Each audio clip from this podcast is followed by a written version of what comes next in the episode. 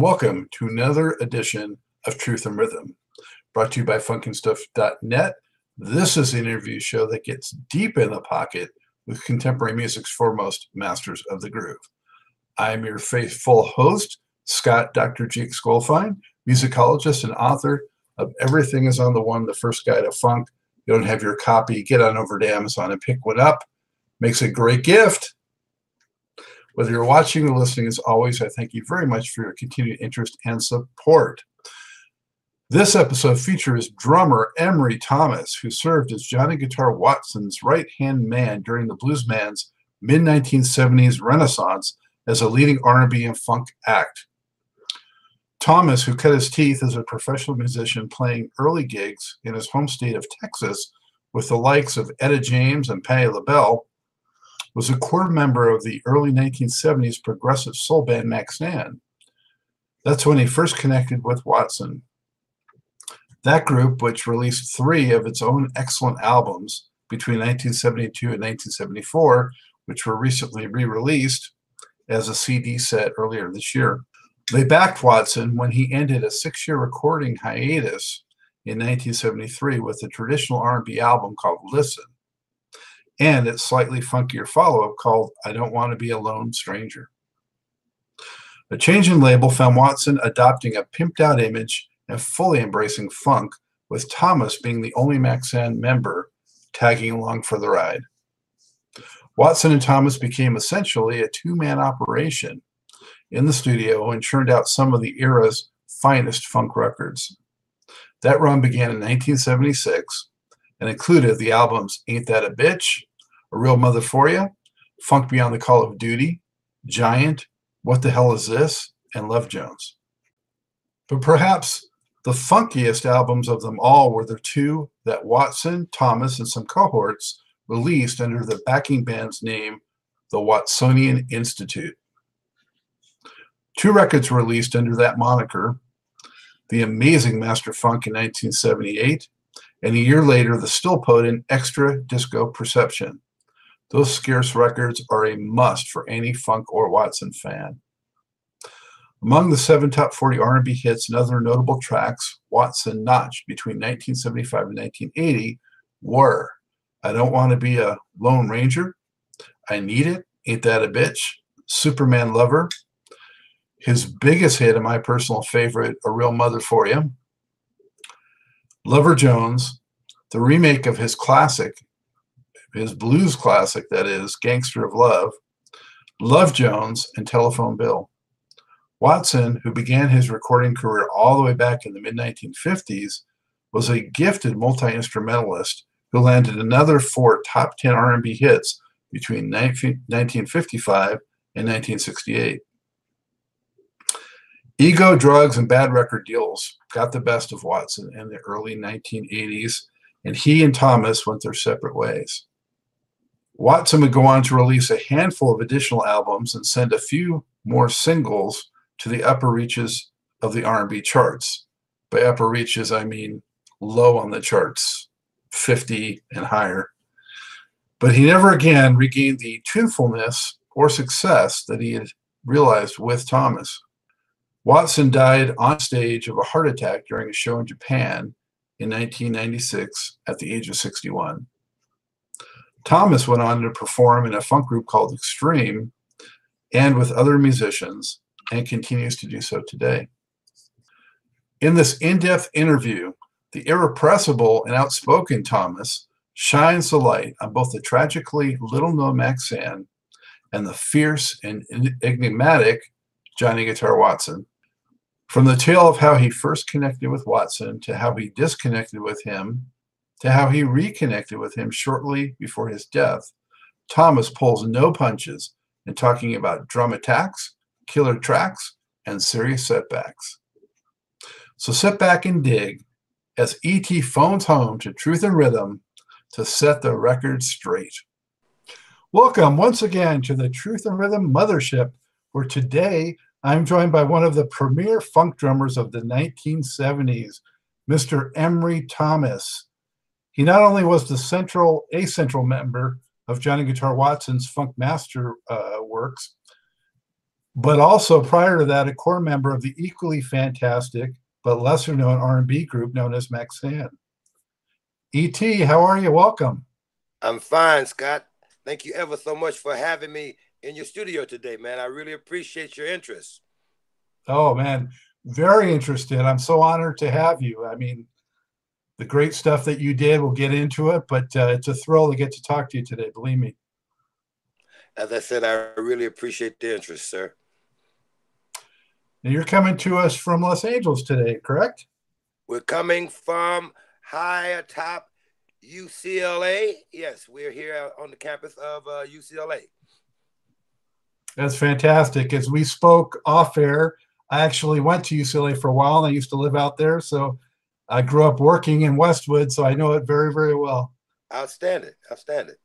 Yeah, go Bruins, right? Yes, sir. As a matter of fact, we've had a very good week. Uh, overall, you know, it's been overall, it's kind of uh, we're in a, in a rebuilding process overall. But uh, as I as I said earlier, we did beat USC, so that is a very very good vibe over here at UCLA. And uh, to the extent it's hey, that made our week, as a matter of fact.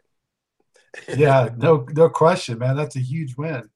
Um, but man, I've been a fan ever since hearing. Um, I, well, a huge fan. I mean, I was a fan ever since hearing uh, some of the ain't, ain't that a bitch stuff, but uh, really, we'll talk about it more. But I just want to let you know and give you a sense and give viewers a sense of when I first really got into what y'all were doing, and that was with a real mother for you. That just changed it all back in '77, and still to this day. I mean, I never get tired of hearing that group.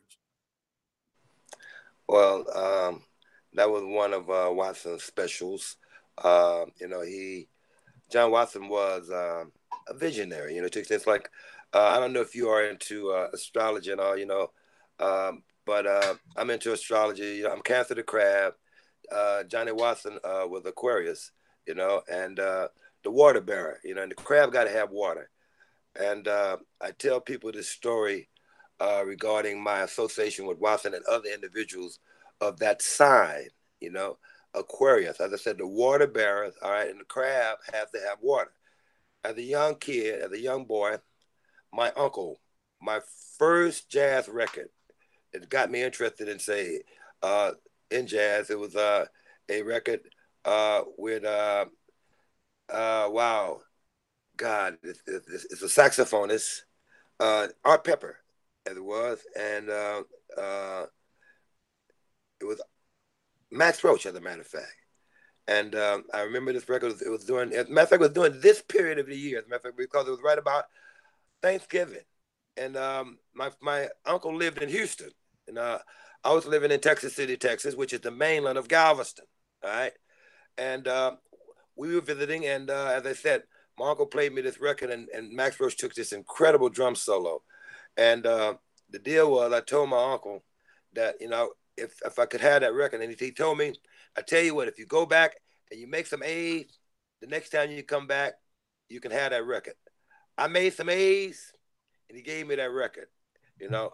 And uh, and as I said, that record was pretty much what say sparked me as far as jazz and listening to say uh, someone like Max, because Max was Max was old school, but Max was one of the old school conservatory drummers. And he he was classically taught, you know.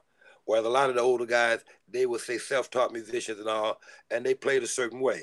Uh, and as I said, Max was was one of those guys that were trained properly. So he was, as I said, he was uh, he was smooth, you know. And uh, as I said, that was that kind of turned me on. And uh, my uncle was an Aquarius, all right. So my first encounter as far as dealing with music came from my uncle, who was this Aquarius, all right.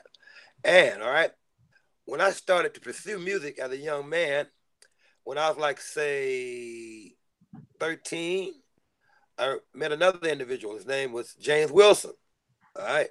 He was my first, one of my first band directors. And he was an Aquarius.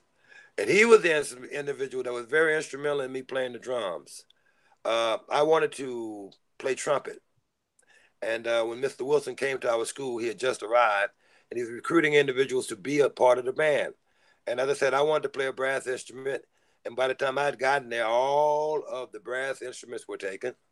And uh, Mr. Wilson said, "Well, you know, I'm sorry, uh, I don't need any more brass instruments, but I do need drummers, you know." And I told him, I said, "Well, you know, I was bummed out. I said, man, well, I can already play drums." And uh, he looked at me and, you know, what do you mean you can already play drums? Uh, meaning that I had a sense of what that instrument was about because I had a neighbor who was in the band who played drums, and I used to watch him practice. And uh, you know, I used to pick up things, you know, natural things like buzzing the drumsticks to make a make to play a press roll. So there was things that I had a natural, say a natural gift, you know, to say deal with that instrument. And Mr. Wilson identified with that. He saw that. He asked me to show him that I could play. And I played him a role. It blew him away. And so he took me home. He took me home to my mother and said, Yo, you need to buy him some drums. All right. And my mother was reluctant, you know, because my, my mother had bought my sister, my older sister, a piano because my mom loved piano and uh, she wanted my sister to play. So she bought her a piano. You know, she took a few lessons, but then she lost interest. And consequently, because she lost interest, my mom was assuming that, hey, I would do the same thing. And it, you know, it really pissed me off. Uh, and the deal was, uh, I told my mom, well, why would you, you know, why would you punish me because of what, what my sisters? And she said, well, I'll tell you what, if you get your job this summer, I'll help you get you a set of drums. And that summer, I got a job working in the pet shop and working with my grandmother, washing dishes in the restaurant. And uh, as I said, I got, I got that set of drums. And once I got that set of drums, believe me, boy, that was it. I did not look back. Uh, that started me. And uh, as I said, man, uh, it was something. I didn't have any teachers, not really, you know, to the extent my teacher was Mr. Wilson. He was my first drum teacher, but he was a reed guy. So he had a concept of, of a drum kit, which was four on the floor, two and four on the hi hat, two and four on the snare. So basically, that was my first directive as far as playing that instrument. Four beats on the bass drum, two and four on the hi hat and the snare, you know, and a ride. So, and uh, as I said, I took it from there and uh, practiced in my mama's living room, you know, and also see, my mom was like, you know, she she was reluctant uh, to hear all of that noise. Also, me, me getting there, shall we say, you know, the practicing and all, and uh, and also see, listen, I have a, a my second cousin, my mom's first cousin. Have you ever heard, ever heard of Charles Brown? You remember Charles Brown? Sure. Merry Christmas, baby. You sure look good. That's my cousin. All right. My cousin, he's my second cousin. He's my mom's first cousin. And the deal was her double cousin, all right, from Texas, down off in the bottom, he dig in the country. My two brothers married two sisters. So they made them double cousins. And my mom was very proud of that when she tells the story about her, you know, because see, uh, I wasn't as wise as a young person, you know, because most young people, you know, you don't hear the blues. You know, I, I, I grew up I grew up during the James Brown situation. I I grew up listening to to Jabo and, and, and John Starks and, and Clyde Stubblefield. So that was my motivation. I wanted to be a funketeer. So the blues, the blues was not given the proper respect that I should have been given it. And not to mention my cousin being an icon, right? I should have so did put that in perspective. So when I first got my recording deal, my first deal with Maxayn, my mom told me, you make sure the first thing you do when you get to California, you find your cousin. You know that was the last thing I did, Scott. and when I finally met him, he was working in Hollywood at the Center Grill, doing doing the holiday season, his busiest time of the year. You did, and I'm walking up one of those side streets heading north towards the boulevard. And the first thing that I hear is, Merry Christmas, baby. and I'm thinking, I'm thinking to myself, I said, wow, boy, you know, listen to this. All right. So, and I finally get inside the center grill. I meet my cousin. And uh, he was he was very gracious, you know, and uh, really blew me away because he he was reminiscing and all. He started speaking to me like he was speaking to my mom and my father. You see, I'm a junior, all right? And he started talking. I said, "Wait a minute, cuz you, you, wait a minute, you're getting things mixed up because you think you, you think you're talking to the old school. You're speaking to so things that I wasn't aware of that he was talking about. But as I say, he was, he was reminiscing and all. And he was telling me about about you know how growing up with my mom and all. And I was really shocked to find out that when he told me that Johnny Watson had been his opening act as a young as a young Johnny Guitar Watson. Watson had hmm. worked with my cousin as his opening act. You know. And my cousin would say, he said, Watson wouldn't have crossed you the way that he did if he had known that he was my cousin, you know. And uh, I, you know, I cherish that because, like I said, that, I wish I wish I could have said, got the two of them together, you know, because as I said, that was that was that was a plus because, like I said, for sure, uh, at that particular time, uh, my cousin was a big star at that particular point, you know. Charles Brown, matter of fact, you told me during those days back in the day, there was only two bands that could work in Hollywood back in those days. Two black acts. It was him and Nat King Cole. Same kind of a concept, you know, the piano trio and all. And they were the only two black acts at that period that was allowed to work in Hollywood, you know. Wow. That's a lot of history right there, man. You, sp- you, you went through like uh, three, four of my questions right there. So I appreciate that, um, ET. Um, I remember you mentioning to me before we got on air about uh, you know seeing JB and those guys. I mean, what was it like when you first saw uh, Jabo and and Stubblefield and those guys? I mean, that really set off a fire inside you. What was that about? Uh, that was that was my inspiration, Scott. And the deal is, because of that, it's like years later. You know, just recently, uh, doing research. As a matter of fact, uh, there's uh, uh, Fred Wesley uh, work with Watson. Uh, excuse me, work with, with, with, with, James Brown. He was a, the trombonist, as a matter of fact. Uh, work with with, with uh, James, and uh, at one point he was the leader of the band. At one point, and he just did a, a bibliography, and he told some of the stories of his involvement with with James, and to the extent that there were certain similarities in terms of say how those old school guys reacted and related to their musicians. You know, they did they did things that weren't cool. As a matter of fact, they were some greedy bastards. As a matter of fact, uh, very talented, very creative individuals, but uh, they were they were greedy.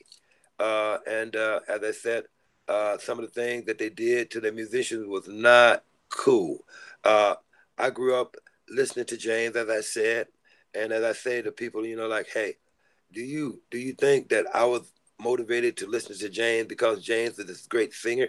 Listen, James Brown during the period that I was growing up, James was not Smokey Robinson. James was not David Ruffin, all right? James was not Marvin Gaye, all right?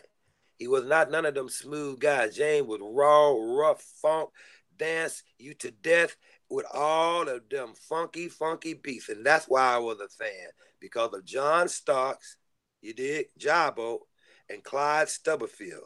And because James was a dancing machine. Not because he was no great damn singer, because he wasn't. He was he was a character, all right?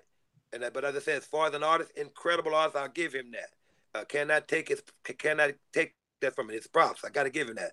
But when I found out how that asshole did my brothers, my brothers that recorded Cold Sweat, Papa's got a brand new bag. You know, uh, the funky drummer. All, he didn't pay them guys. Mm-hmm. They didn't get paid for that. It was like these assholes. He felt as though not only him, he's doing you a favor by allowing you to be a part of his organization. And relating to those those periods, we're talking pre 1965, before integration, and also wasn't no real protection for black musicians. You dig? So you're at the mercy of people like James Brown and Ike, Ike Turner. You dig to the extent because these were the stars. They were independents. They ran their companies and all, and they pretty much dictated what policy was. And also, the deal is, uh, you are faced with as a musician, you quality musician, you're faced with uh, you, you, can say work with uh, James Brown, or you can work with an Ike Tina Turner, or you can work with a Johnny Guitar Watson, or you could be a milkman. So what do you think you're gonna choose? You're gonna probably choose what you feel is your calling playing that instrument. Now, and back in the day, a milkman was a good job. You dig if you had to provide for your family, you did. That was a steady job that would allow you to do the kind of things to take care of yourself and raise a family, as opposed to say being out on the road, say haphazardly, working, not working, whatever. But the point is that I'm sure that given a choice, you would rather work with, say, your calling, which being a musician, as opposed to say being the mailman or the milkman. But in the ghetto during those days, those were two quality jobs being a mailman and doing, being a milkman to the extent that as a as a as a young man, those were the kind of jobs that you would be looking to try to have, as a matter of fact, because they were dependable. You did, you could count on that kind of a job.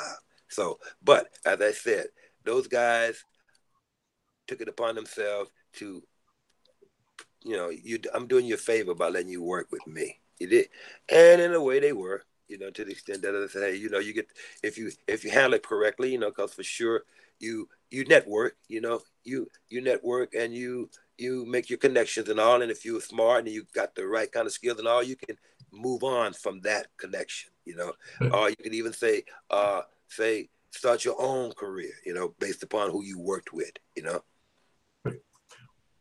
No doubt. Um, what would you say though about their approach to drums or their style that you know really appealed to you? It was the funk, man. It was it was the funk, and you know, and these guys like like um, the research was for me.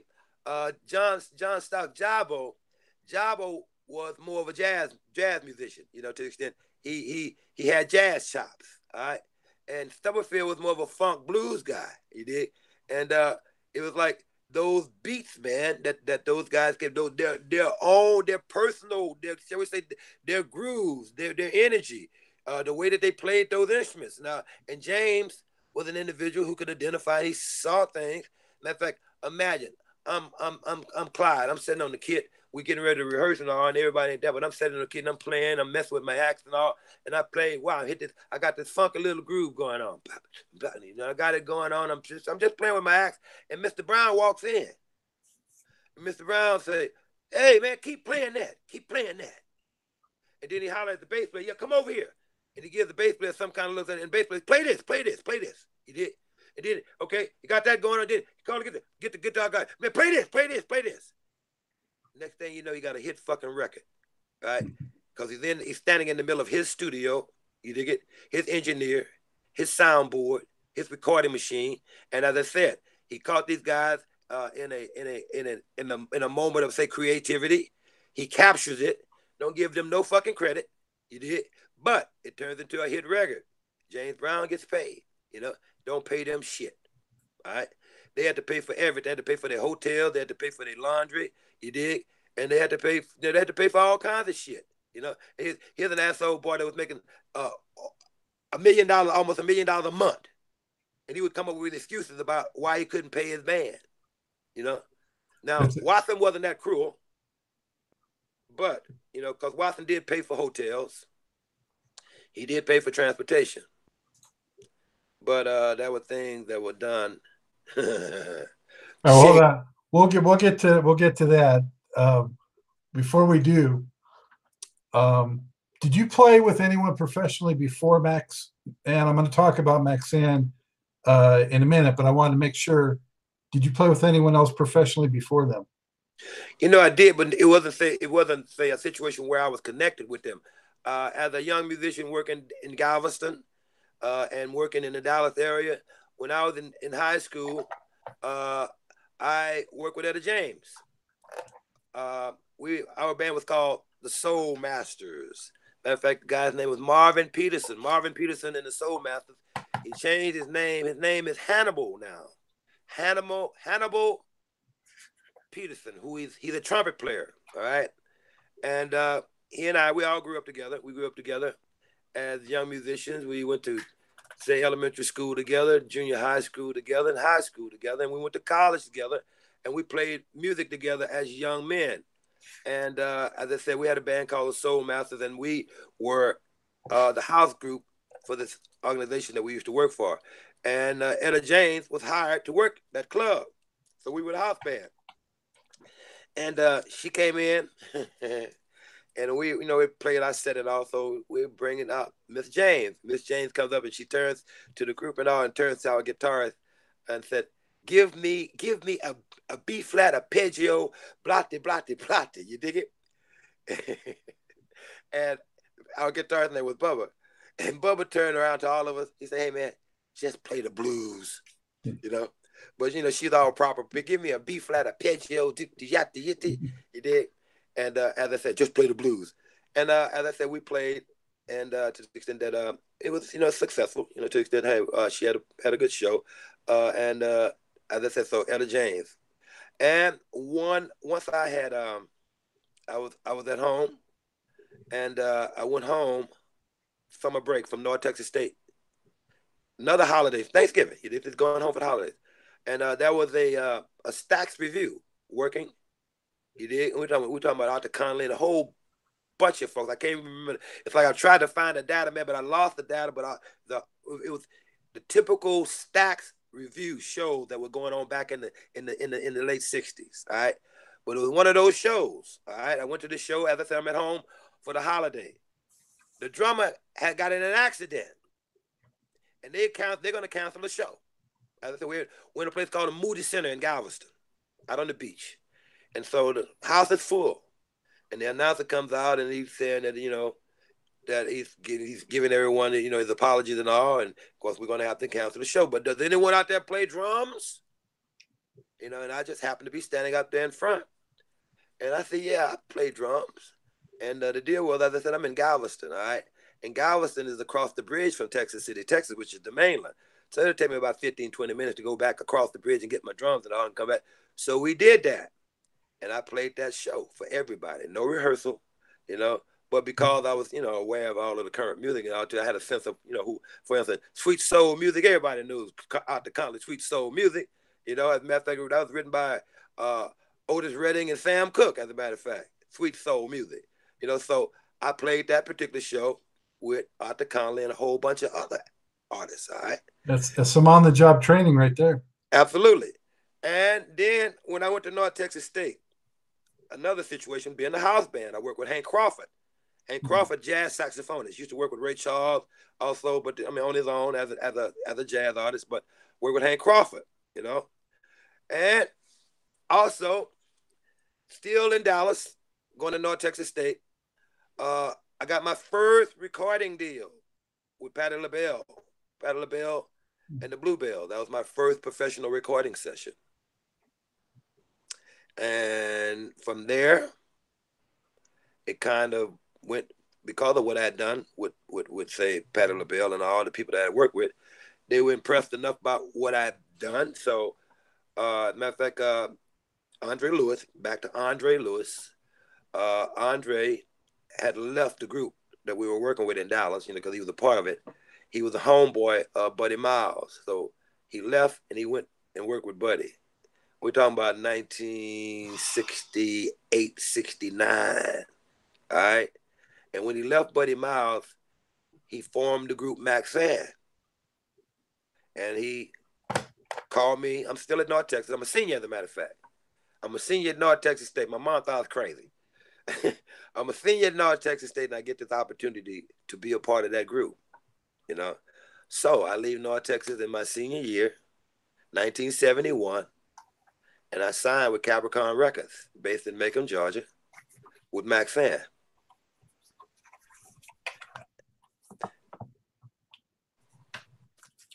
I'll show these. Yeah. yeah. You see, you see, look, you see me on the end. I didn't have a mustache. They had to paint a mustache on me. On, on the Maxayn Mindful, yeah, on the end, that's Andre next to me. Maxayn is in the middle, and on the other side, that's Marlo Henderson. Yeah, great.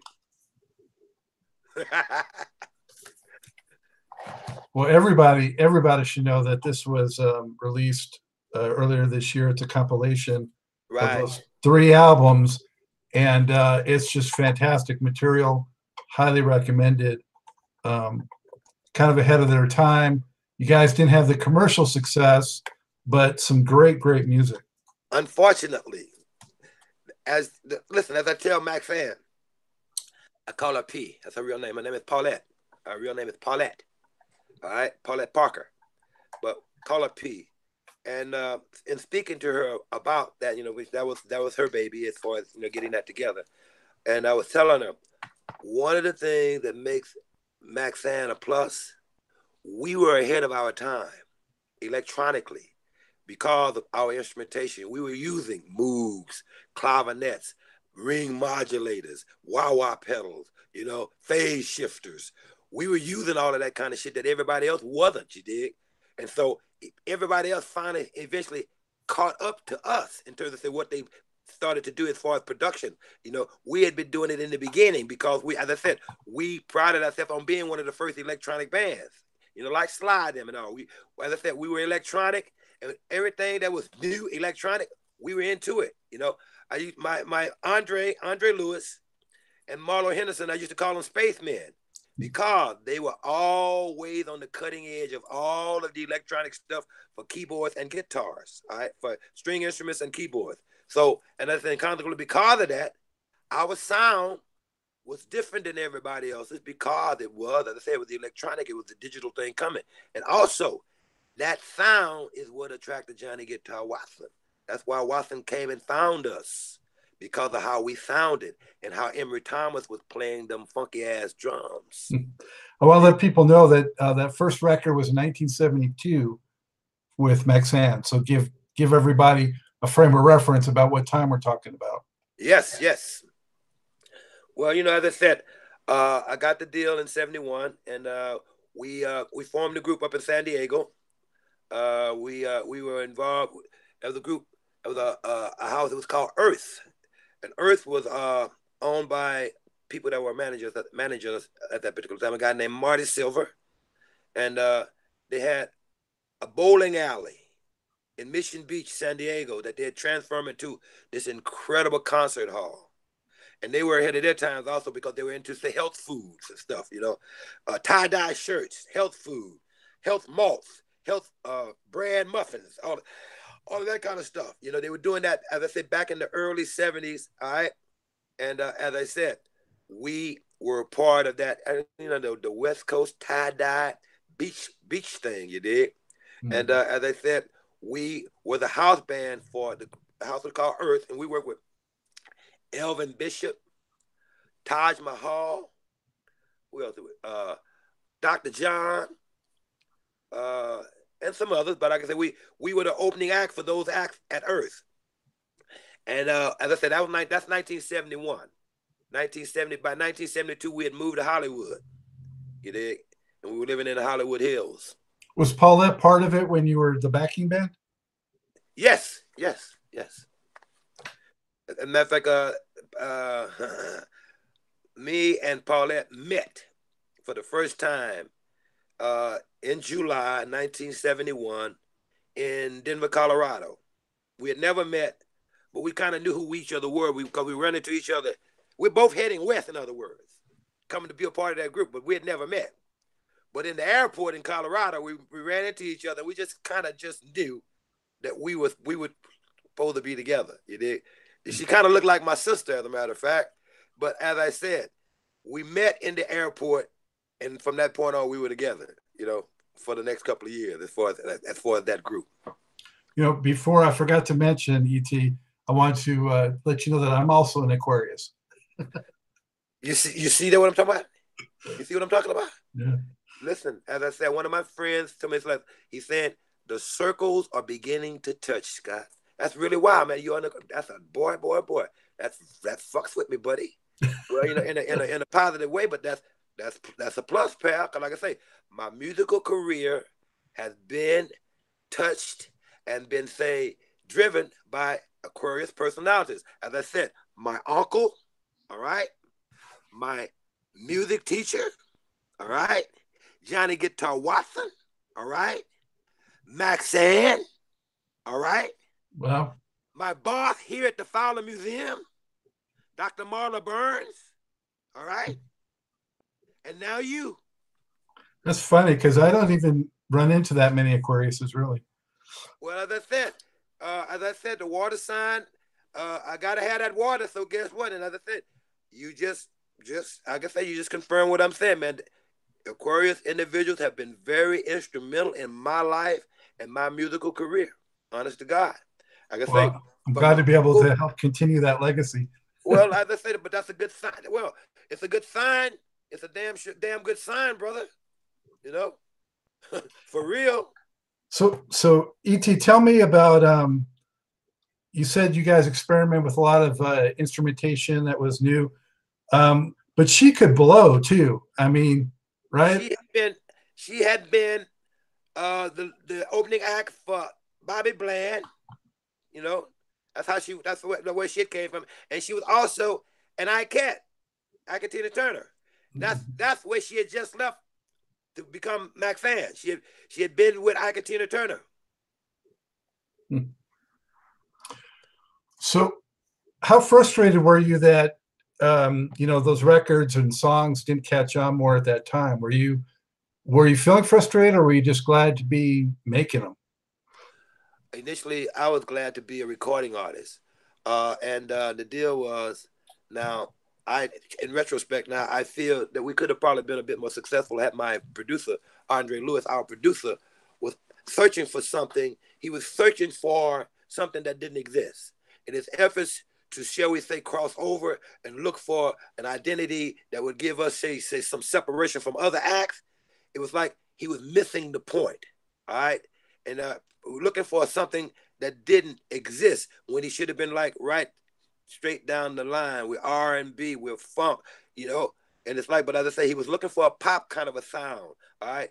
And also, it's like I truly believe that had Andre not been trying to say distinguish us and create say some kind of separation as far as other acts, you did, we probably could have been successful. But also, you have to take under consideration also at that particular time, we were one of the only black bands with Capricorn Records at that time, and also Capricorn Records had the hottest R rock and roll band in the world.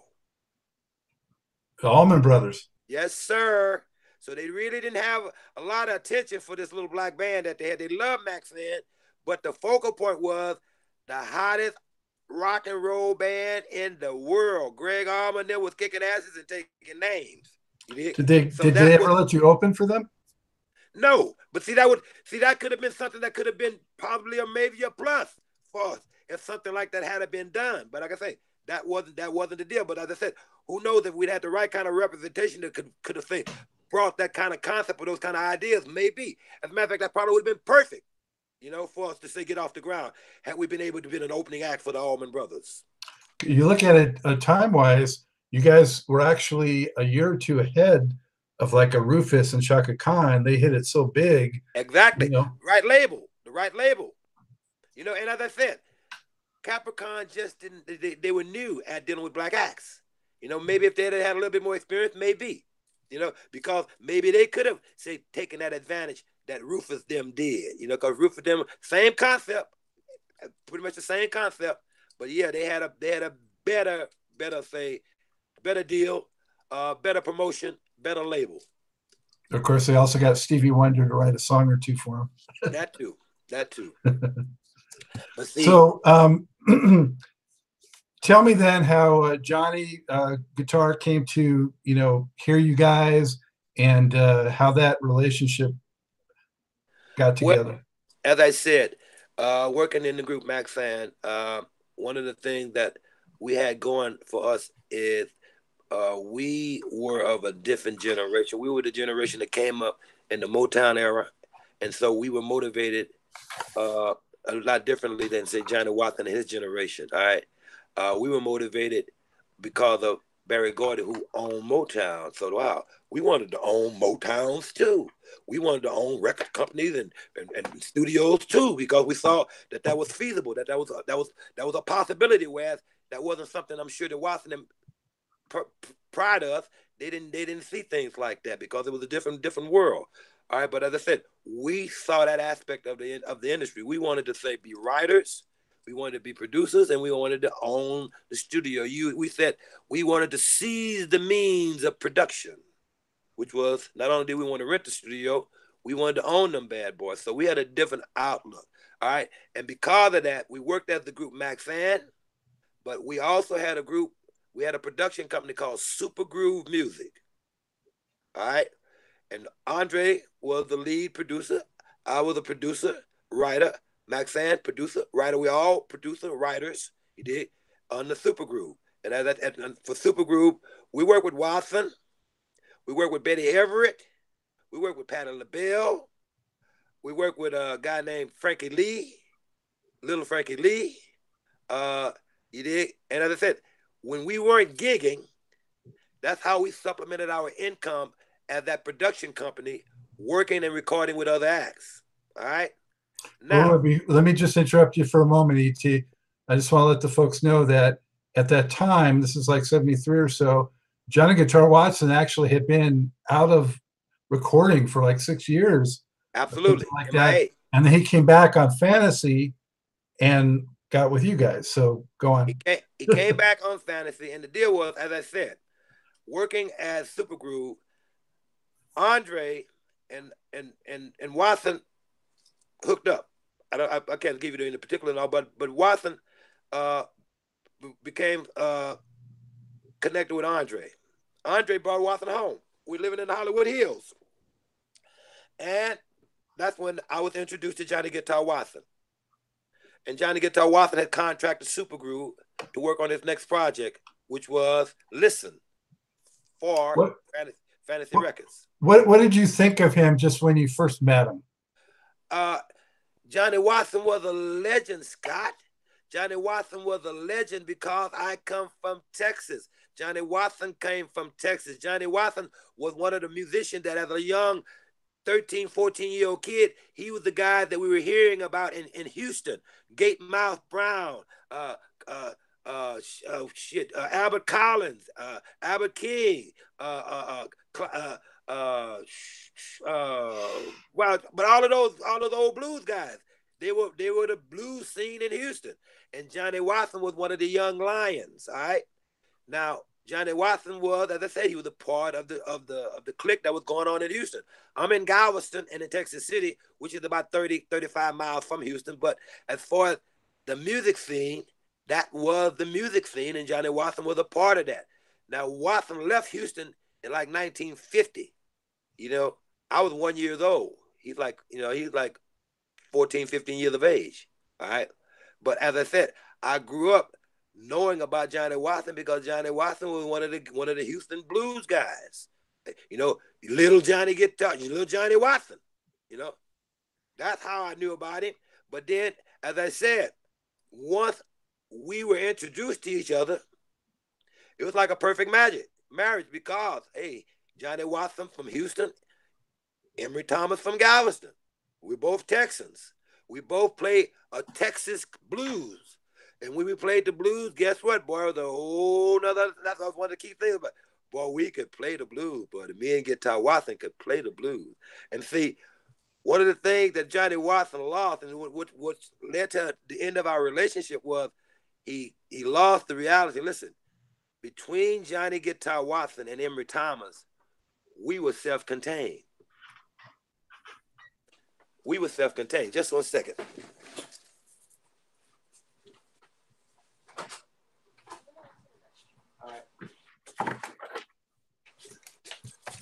We we were self-contained.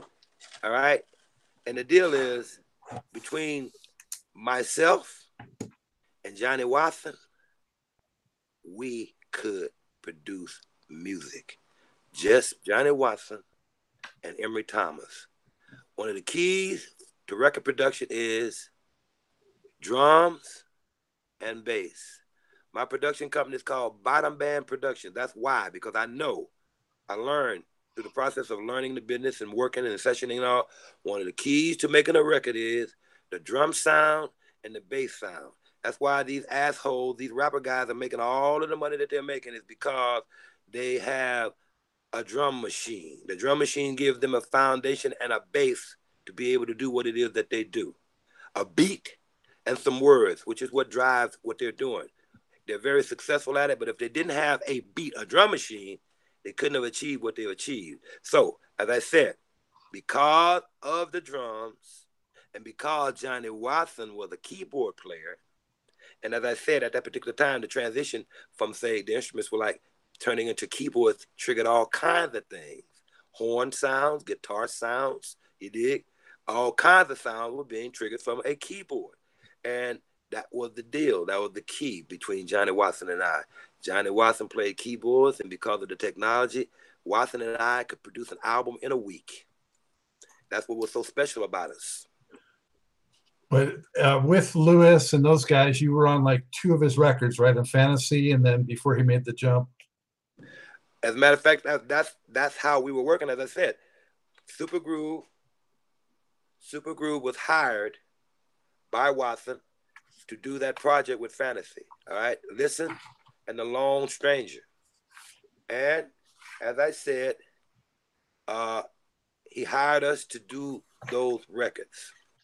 As I said, he hired that production company to do his music. All right. So now, that, that that last one, the Lone Ranger, was kind of a, a bridge, uh, sound wise too, sort of transitioning him from like R&B blues a little bit toward funk, and then. See now, listen. I believe this is listen.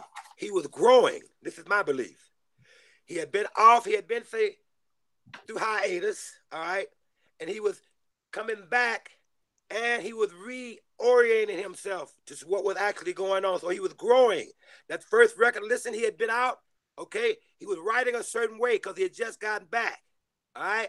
Now, Johnny Watson was getting more confident. You did. And uh, to the extent that when he did The Lone Ranger, he was confident enough to say that, hey, this is going to be a hit record, ET. And it was. All right. He called it. All right. And ain't that a bitch? He called it, Scott. The ET, this is gonna be a hit record. You dig it? How, how, how did he also develop? He started, he changed, you know, his style visually with the cowboy hats and the.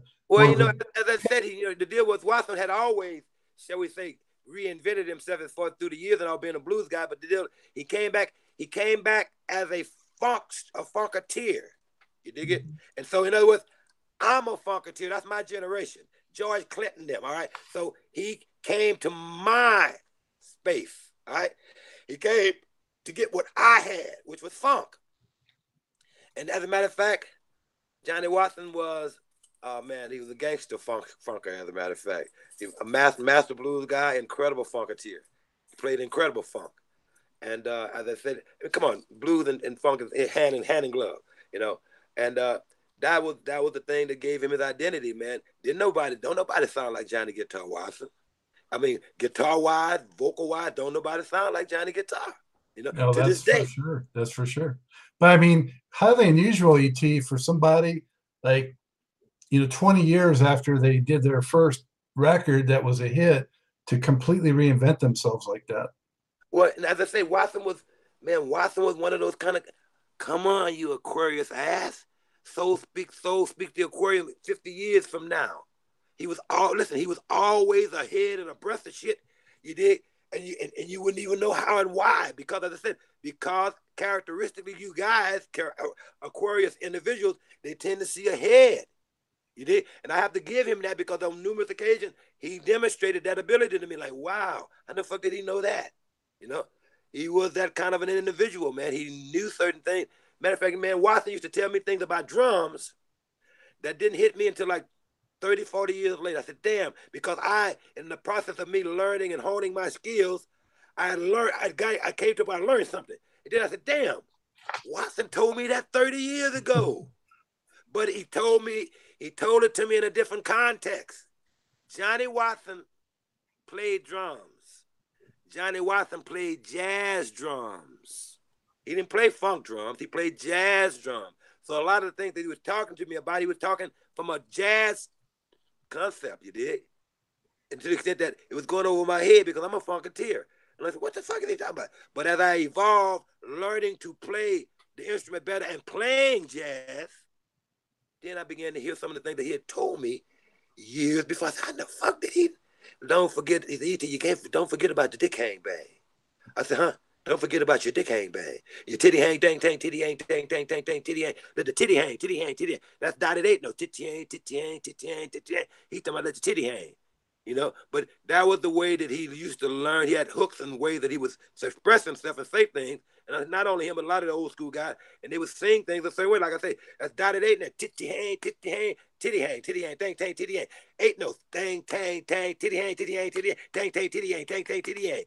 Dot note, dotted eight notes, eight notes. You did, but that's how he described it. And don't forget about your dick hang bang. Bop, boom, back, boom, back, boom, back, the block, boom. Dick hang bang, right back on the beat. Dick hang bang, like a triplet, right back on the beat. You know, and as I said, but those are things the jazz guys knew. You did.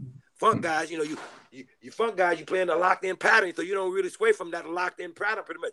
But jazz breeze. You dig? It has openings. It has spots where there's no music at all. It flows. You dig? So music has jazz has dynamics. It goes up, it goes down, and also music is played that way. But funk is pretty much a lock, set beat, and that's pretty much a lock. You dig? And once you commit to that, that's basically what you'll be playing, beginning, middle, and end. It's that. Jazz can flow. You dig? And consequently, it has different dynamics, as a matter of fact. And as I said, and Watson knew about those dynamics, you know, because Watson had been a jazz musician. You know, he had, a matter of fact, he had a jazz album playing uh, jazz piano, as a matter of fact, jazz piano with bass, bass and, and, and drums. But he was all, all self taught? He's also, excuse me? What, what was he all self taught? Yes.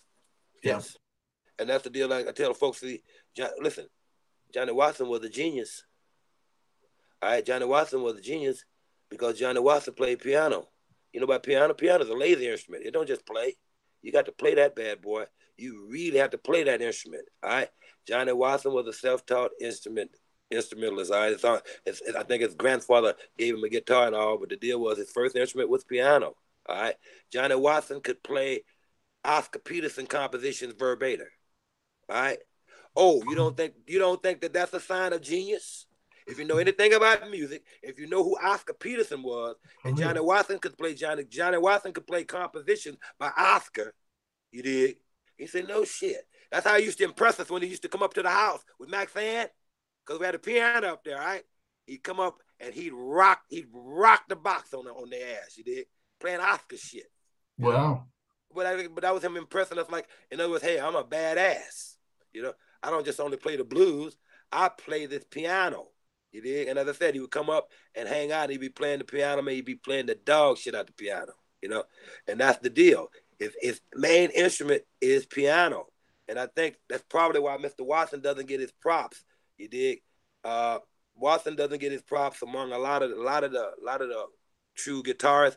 Like for instance, I have uh, a report with uh, Dr. Kenny Burrell here at UCLA, and uh, when I was telling them about our work with Watson, you know, you know, they, don't, see, you know, you know, it's like because these are say uh, gorilla guitarists, you know, Kenny Burrell, uh, a legend, you know, and they play the instrument a certain way, and I think because Watson played the guitar a certain way, they didn't give him his prop because guitar used the cheater bar, you use that clamp, you dig, and most guitarists like Kenny Burrell, them they don't smile on that shit, you dig.